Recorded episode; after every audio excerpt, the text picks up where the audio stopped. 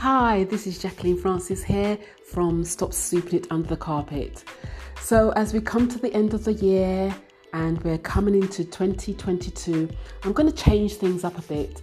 Um, I've been interviewing ladies or you know people of survivors of domestic abuse um, for I think nearly two years now. So I'm going to be moving on to um, how we can address the issue when domestic abuse comes to work. What are employers, businesses, and organizations doing to support their employees or their team members? Do they have policies and procedures in place? Are they able to signpost? Are they even able to recognize the signs?